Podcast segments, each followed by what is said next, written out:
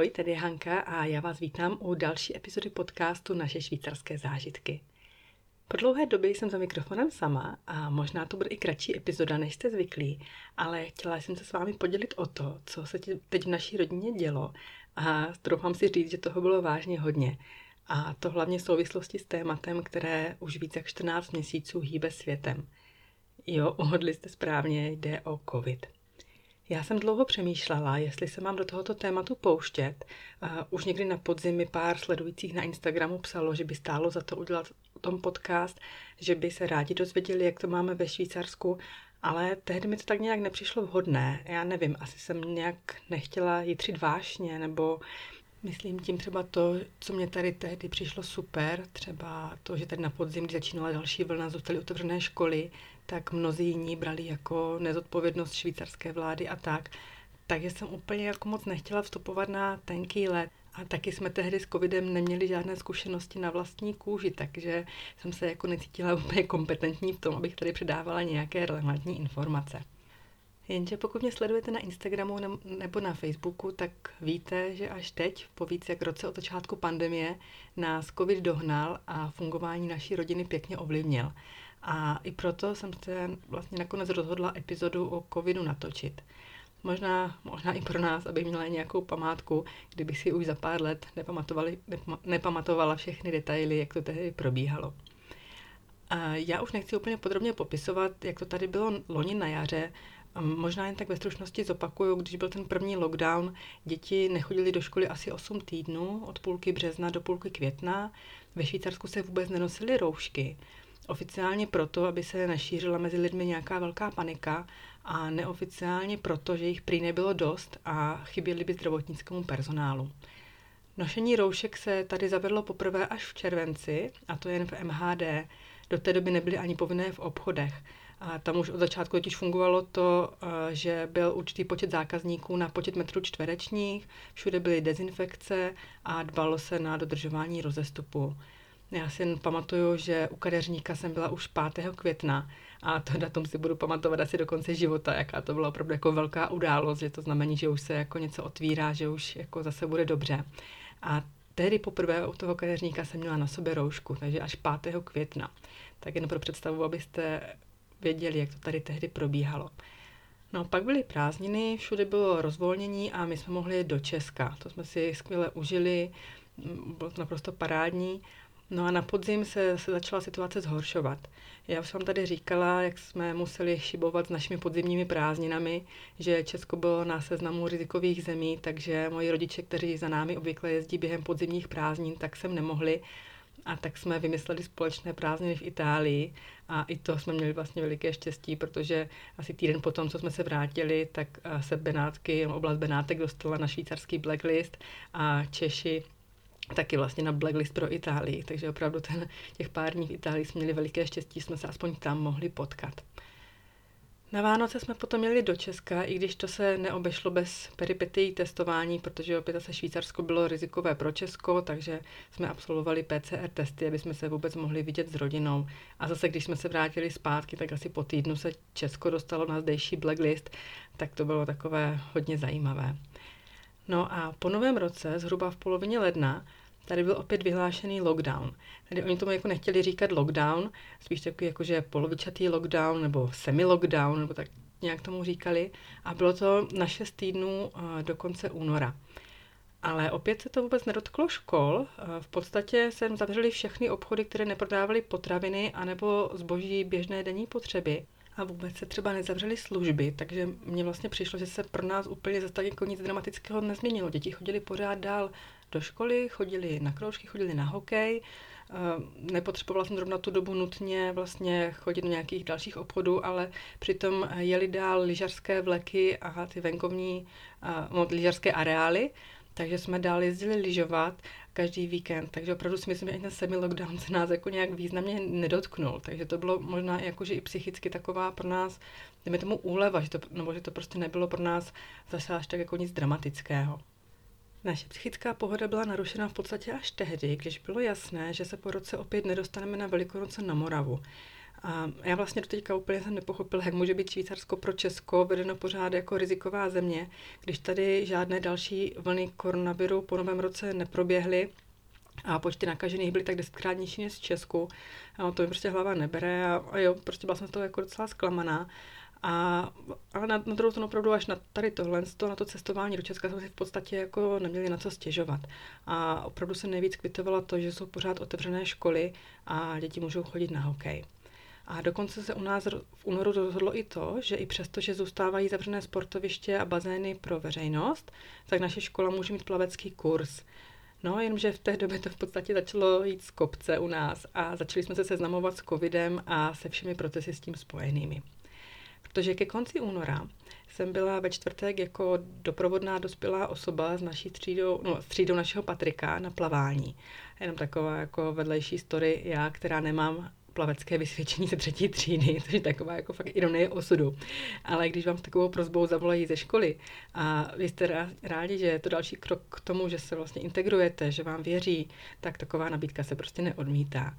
No a takže jsme ve čtvrtek byli na kurzu a následující úterý po tom plavání byl telefonát od třídní učitelky, že rodič jednoho z dětí byl pozitivně testovaný na covid a jelikož my jsme byli kontaktní osoby toho dítěte, tak musíme do karantény.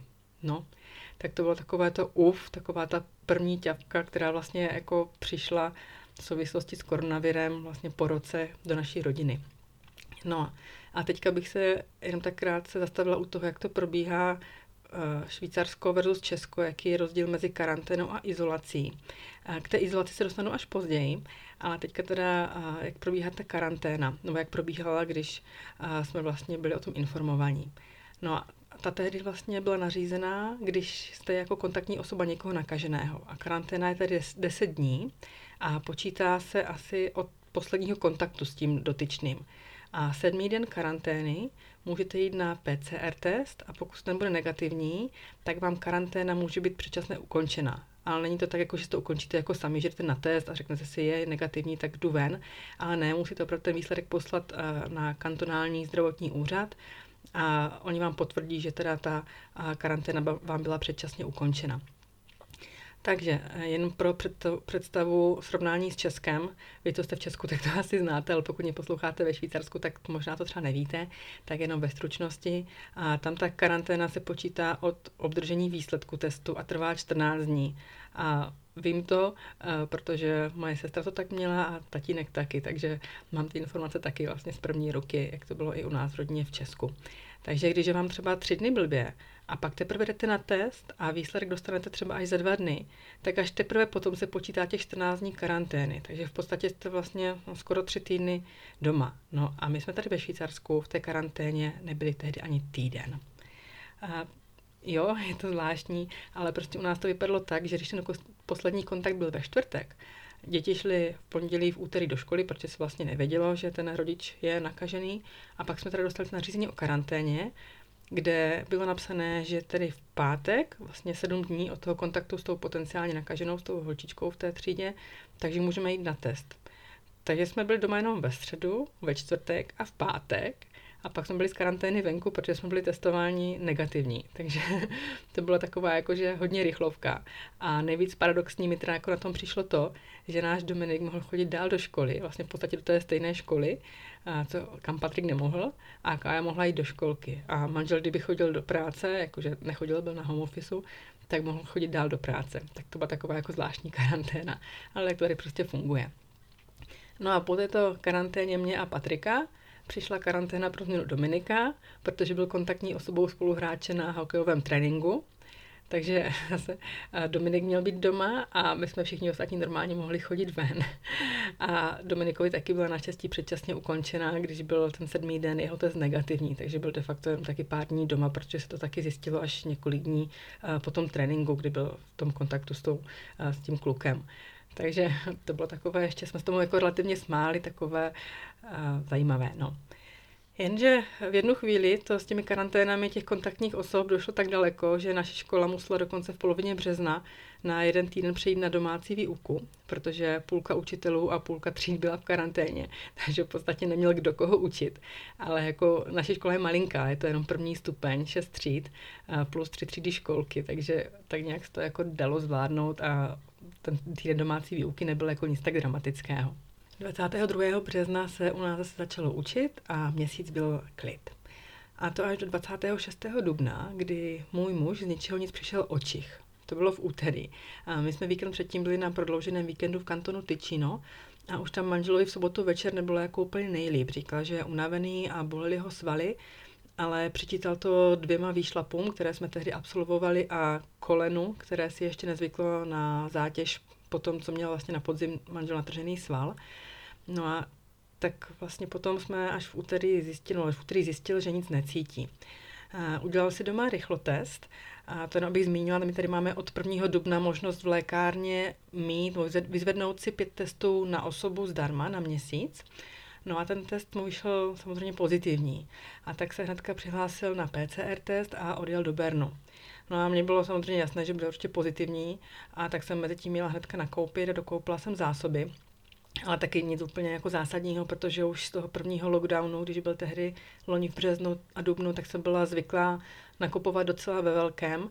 A teda jako ne, že bychom tady byli zavaleni nějak kvasnicema, těstovinama a rýží, ale prostě jsem se zvykla nakupovat tak, abych věděla, že mám třeba na týden z čeho uvařit, i když by to byly třeba jenom jako fazole z plechovky s tomatovou omáčkou, jo, ale prostě ať tady něco mám, něco trvanlivějšího, a tak jsem dokoupila třeba dětem oblíbené jogurty a dopékací pečivo a takové ty svačinky, protože asi to možná znáte, že prostě když jsou děti doma, tak jsou, pořád mají na něco chuť, pořád jako lušňají a, a, a něco chtějí, no, takže opravdu jsem jako jela nakoupit, no a ten samý večer dostal manžel výsledek testu, který byl jak jinak než pozitivní.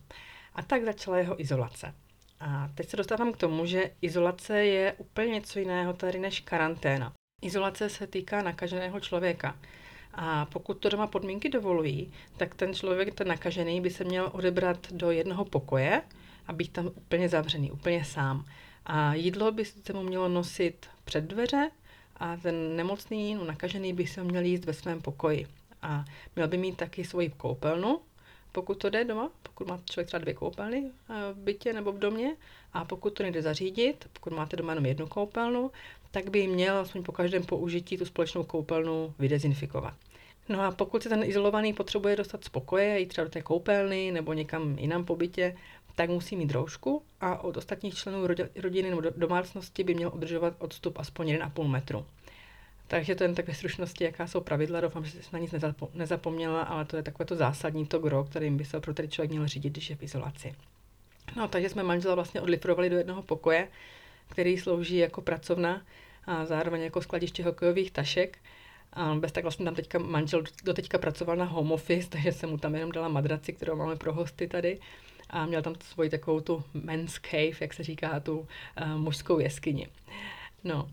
A taky ho úplně okamžitě kontaktovali z kantonální zdravotní služby, aby zjistili, kde měl tedy první příznaky a s kým byl za poslední dobu v kontaktu. No a tím, jak řekli, jsme byli na víkend v tom Tyčínu, tak chtěli opravdu dopodrobna vědět, kde jsme byli, co jsme dělali, dokonce i časy lanovek a autobusů, kterými jsme jezdili. Opravdu naštěstí jsem to jako já všechno pamatovala. No a vzhledem k tomu, že vlastně měl už symptomy několik dní předem, než byl pozitivně testovaný, tak se ta izolace nepočítala těch celých deset dní od toho pozitivního testu, stejně jako předtím ta naše karanténa, ale měl tu izolaci jenom na týden. Říkám v úzovkách jenom, ale ta izolace i jenom ten týden je prostě pro toho člověka docela dlouhá. No, takže měl být v izolaci do dalšího pondělí, do třetího května. No a my ostatní jsme samozřejmě byli opět v karanténě. A opět jsme si ji mohli předčasně zkrátit, a to dokonce už v pátek. Což jsme teda udělali, protože nechali jsme se testovat a byli jsme negativní a mi se jako docela ulevilo, ale říkala jsem si, že je jako hodně zvláštní, že jsme se my zbytek rodiny jako nenakazili, když jsme společně strávili tu cestu, ať už z Tyčína nebo do Tyčína, byly tři hodiny společně zavření v jednom autě a my jsme teda naštěstí byli negativní, fakt naštěstí, no. Takže v úterý ráno vyšel manžel z karantény, děti byly taky v pohodě a mysleli jsme si, že máme vyhráno. A já jsem mezi tím nějak zachytávala informace, že když člověk potom bude mít potvrzení o prodělání covidu, bude moct s nás cestovat, i když není očkovaný. Tak jsem si říkala, že když manžel bude mít to potvrzení, které už mu teda poslali z té uh, zdejší hygieny, když takhle řeknu, ale z té zdravotní služby, a já se nechám naočkovat, tak uh, bychom v létě mohli konečně do Česka bez podstupování testů, jako to bylo na Vánoce. No jenomže jaké bylo moje zklamání, nebo spíš takové no, hm, naštvání, když to řeknu slušně, když jsem zjistila, že do Česka se sice může očkovaný člověk vrátit z rizikové země bez nutnosti P C R testu a karantény, ale jenom když je očkovaný v Česku. No, přiznávám, jako už mi to jako hodně vytočilo, ale tak nějak to moje ty myšlenky na to očkování neodradilo. A jenomže než jsem začala najít volný termín, tak jsem covid chytila já. Jo, jak jsem si předtím libovala, že se mi to podařilo nechytit, když jsme teda všichni jeli z toho Tyčína v jednom autě a manžel byl vlastně už nakažený a nevěděl o tom. A tak nějak to i podporovalo moji teorii, kterou jsem někde zaslechla, že určitým krevním skupinám se může covid vyhnout. Tak prostě ne, já jsem se tomu nevyhnula. No, takže jak jsem říkala, manžel vyšel z izolace v úterý ráno a mě v pátek začalo škrábat v krku. Jenomže to jsem si myslela, že jsem se nachladila, když jsem den předtím čekala v dešti na naši malou u školky a nebyla jsem pořádně oblečená a zmokla jsem. No a v sobotu jsme ještě jeli na výlet, protože jako co, teď mě jenom bolí v krku, že to nic není. Nenecháme si sebrat konečně krásný den, když můžeme být venku. No a na výletě už mě jako začala bolet hlava, ale to jsem jako zase přečítala nastupující menstruaci, takže jako vlastně nic, pořád v pohodě, jeden Ibalgin a všechno v pohodě. No jenomže večer už mi byla jako strašná zima a nepomohla mi ani horká sprcha a v neděli už jsem měla horečku a prospala jsem celé dopoledne. A to byl zrovna den matek, takže to taky jako budu asi pamatovat do smrti. A ještě mi tehdy Patrik napsal přáníčko, kde v té jeho dětské bezelstné upřímnosti stálo něco ve smyslu, jako mám tě moc rád, ale doufám, že nejsi nakažená. Takže to bylo fakt jako hodně, jako hodně krásné. No. A manžel mě jako tlačil do toho, abych si udělala ten rychlotest, co jsme měli doma. No a co myslíte, ten byl pozitivní. Což jsem teda jako smysl nečekala, no. Ale tak jsem se teda okamžitě zase přihlásila na P C R test ještě to odpoledne do Bernu a naštěstí to odběrové místo v Bernu, kam jsme si zvykli jezdit, má otevřeno i v neděli a má jako hodně velkou kapacitu. A, ale když o tom tak jako přemýšlím, tak je to vlastně jako strašné, když tohle jako řeknu, že jako si děláme srandu, že to je jako naše Lieblings test centrum, že tam vlastně jako jezdíme rádi, že je to oblíbené testovací centrum. No ale je to vlastně proto, že tam dělají uh, takzvaný špuk test, tedy test ze slin, uh, tak jsme si říkali, že je to jako hlavně kvůli dětem příjemnější po tom, co si tehdy prožili uh, ty nepříjemné výtěry z nosu v Česku. Ale je to prostě fakt zvláštní říkat si, že máte jako oblíbené testovací centrum. No a tak jsme vyrazili na půl čtvrtou do Bernu a v půl sedmé večer už jsem měla v mobilu a v mailu výsledek, že jsem negativní. Jako musím říct, že úleva psychická to sice byla, ale i když mě jako byla teda pořád jako blbě, tak jsem si říkala, že mám v podstatě to, čemu bych ještě předloni řekla, že je jako běžná chřipka. Měla jsem pořád horečku, bolelo mě v krku a ztratila jsem hlas a nezabíral na to žádný babský recept, žádný med, citron, zázvor, prostě jako vůbec nic. Bolelo mě celé tělo. No ale děti šly vlastně v pondělí a v úterý do školy, protože jsme teda mysleli, že jsem negativní, takže normálně pošupajdili. A já jsem mohla aspoň dál v klidu ležet a pospávat a potit se. No jenže v úterý večer jsem zjistila, že jsem taky přišla o čich. Vlastně mělo mě to napadnout už odpoledne, kdy jsem se podle receptu Jany z blogu s dětmi v Báglu, znáte doufám Janu z blogu s dětmi v Báglu, ještě opakuju, Jana má úžasné průvodce po česko-saském Švýcarsku, tak se na ně můžete mrknout. A když se teda podle její instrukcí zkoušela inhalovat heřmánkový čaj, a nic jsem necítila, ale říkala jsem si, jako, že je to asi tím, že ten čaj už máme jako nějakou dobu a že prostě jako nějak vyčichl. No ale pak jsem měla vést malou na trénink, protože už mi to úterý odpoledne bylo trošinku líp a manžel měl v tu dobu trénink fotbalistů, tak nemohl, tak jsem si říkala, že ji teda jako můžu zavést, že to zvládnu těch pár kilometrů tady odjet autem. No jenomže já jsem nastoupila do toho auta a uvědomila jsem si, že vůbec necítím ten voňavý stromeček, co máme v autě. Tehdy mi to vlastně došlo, že jsem taky do, přišla o čich. Tak to bylo úplně takové, jako jak rána palicí do hlavy. A tak nějak, fakt se mi z toho udělalo zle, protože jsem si uvědomila, co vlastně všechno budu muset absolvovat. No, takže hnedka ve středu ráno jsme volali doktorovi na telefonu, takzvaný telemed, to je kvůli modelu zdravotního pojištění, který tady máme. A tam nám řekli, že asi nejlepší bude, když pojedu do nemocnice, aby mi udělali krevní testy. Že je prostě divné, že mi to vyšlo předtím ten P C R negativní a teďka jsem přišla o čich, takže evidentně jsem pozitivní. No a tak jsme tady jako po obědě, já to už jsem doma jako pobíhala dopoledne v roušce, protože jsem prostě potřebovala ještě všechno dělat taky nějak nachystat a tohle, tak jsme zamířili do nemocnice. No a tam jsem znova popsala naši anabázi, včetně manželovy izolace a mého prvního negativního testu, aby tam všichni teda jako byli v obraze. No a tak mi teda jako vzali strašnou spoustu krve, a nejen ze žíly, ale chtěli z arterie a pak jsem teda dostala kapačku a asi za půl roku, eh, za půl roku, no, za půl roku, za půl hodiny přišla doktorka, aby se mě poslechla, protože jsem jako taky ještě hodně kašlala. A udělala mi další P C R test a říkala, že se musí počkat asi hodinku, než budou výsledky z laborky. No tak hodinka se protáhla asi na více jak dvě hodiny, kdy jsem to jako ležela na tom lůžku tam a pospávala jsem a koukala do stropu a tak. A potom za mnou přišla znova ta doktorka a řekla, že výsledky z krve se jim jako nějak nezdají, že jsou tam nějaké vyšší hodnoty, které můžou uh, signalizovat zánět a že mi ještě pro jistotu udělají rentgen plic. No a na rentgenu teda jako naštěstí se nic neukázalo, i když mi teda jako přišlo kolikrát, že jsem si myslela, že vykašlu plíce z těla, že tam snad ten zánět jako, nebo zápal plic mám, ale tak naštěstí to vyšlo, že ne, tak to, to se mi taky ulevilo. No nicméně mi řekli, že výsledky P C R testu budou teda až zítra a poslali mě domů, s tím, že se mám okamžitě izolovat. No, izolovat. Matka rodiny od rodiny v izolaci. No, moje nejhorší roční můry se teda jako naplnily, a když mi teda potom ve čtvrtek ráno volali z té zdravotní služby, že jsem teda jako byla identifikovaná jako pozitivní a opravdu musím být v izolaci. No, prostě když je v izolaci otec od rodiny, tak to ještě jako je docela cajk, no, ale ženská, že jo, přece jenom všechno obstará a tak, no. A když je to obráceně, no, tak to bylo teda jako veselo. No nicméně, ale jako musím říct, že manžel to zvládl naprosto jako bravurně. Naštěstí on je z těch mužů, kteří se neštítí myčky ani vysavače. S instrukcemi dokáže obsloužit pračku a sušičku a podle receptu dokáže uvařit.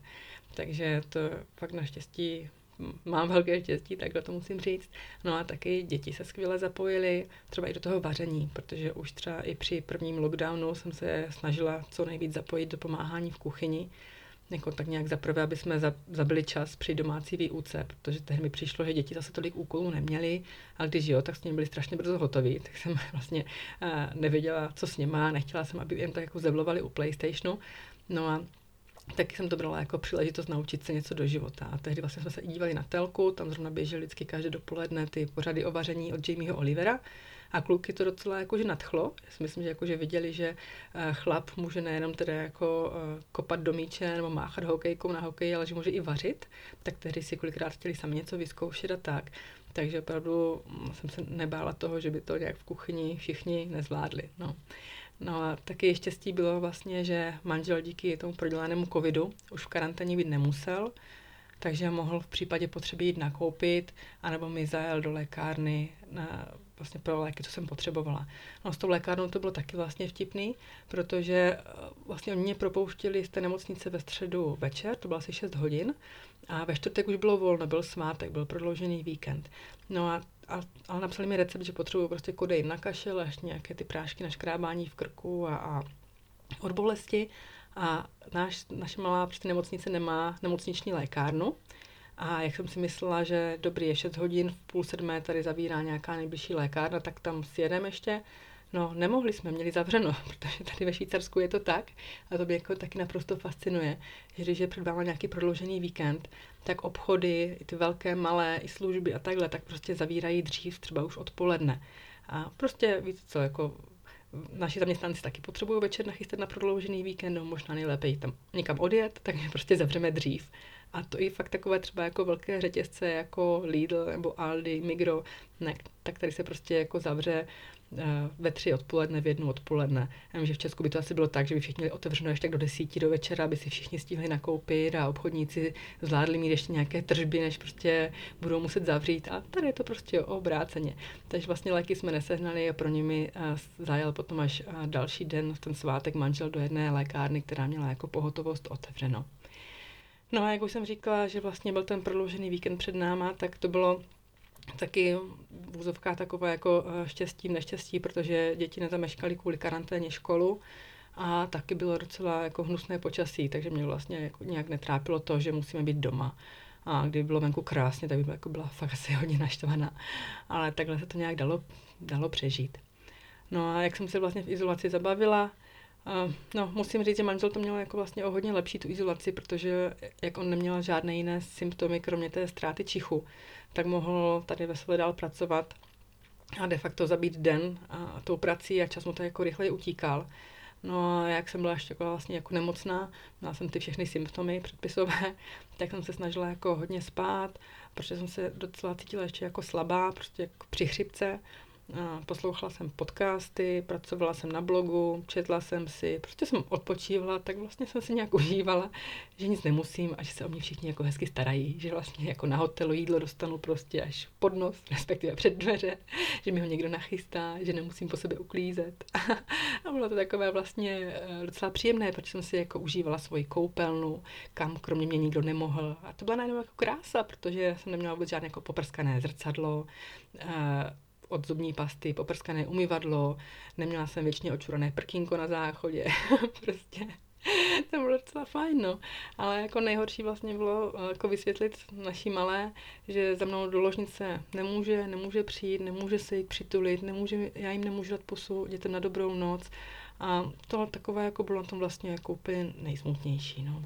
Potom už v sobotu mohli děti zase na test, na P C R test a byly negativní, takže v neděli už mohli jít s manželem prostě ven se jít proběhnout a na procházku a v pondělí šupadili zpátky do školy. No jako asi si dokážete představit, jako byli, jak byli nadšení, no ale mně vlastně přijde a to je možná jako úplně nejhorší, takový jako zvláštní paradox dnešní doby, jakoby si na ten fakt, že jsou od čas od času v karanténě jako docela zvykli, že už jim to přijde normální, že to přijímají úplně jako se stoickým klidem.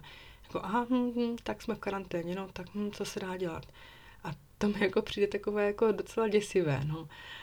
A vím, že ten první lockdown, tak se toho tak každý bál, že z toho jako byli vystrašení a tak, co když to přijde, co když to přijde. A teď vlastně, jak už byli v karanténě de facto po třetí, tak už to brali jako běžnou věc a to mi přijde takové jako zvláštní.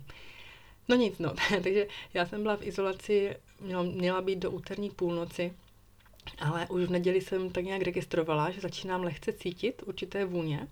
A začalo to kytkou, kterou mi jedna zdejší kamarádka přinesla jako dárek před dveře, aby mě potěšila. A já jsem tu kytku měla v ložnici. A v pondělí jsem se potom cítila už jako hodně líp a začínala jsem opravdu jako víc cítit. A i když jsem jako pořád ještě jsem tam jako zakašlala, tak uh, už mi to přece jenom nedalo a udělala jsem si znovu ten rychlotest a výsledek jsem měla negativní.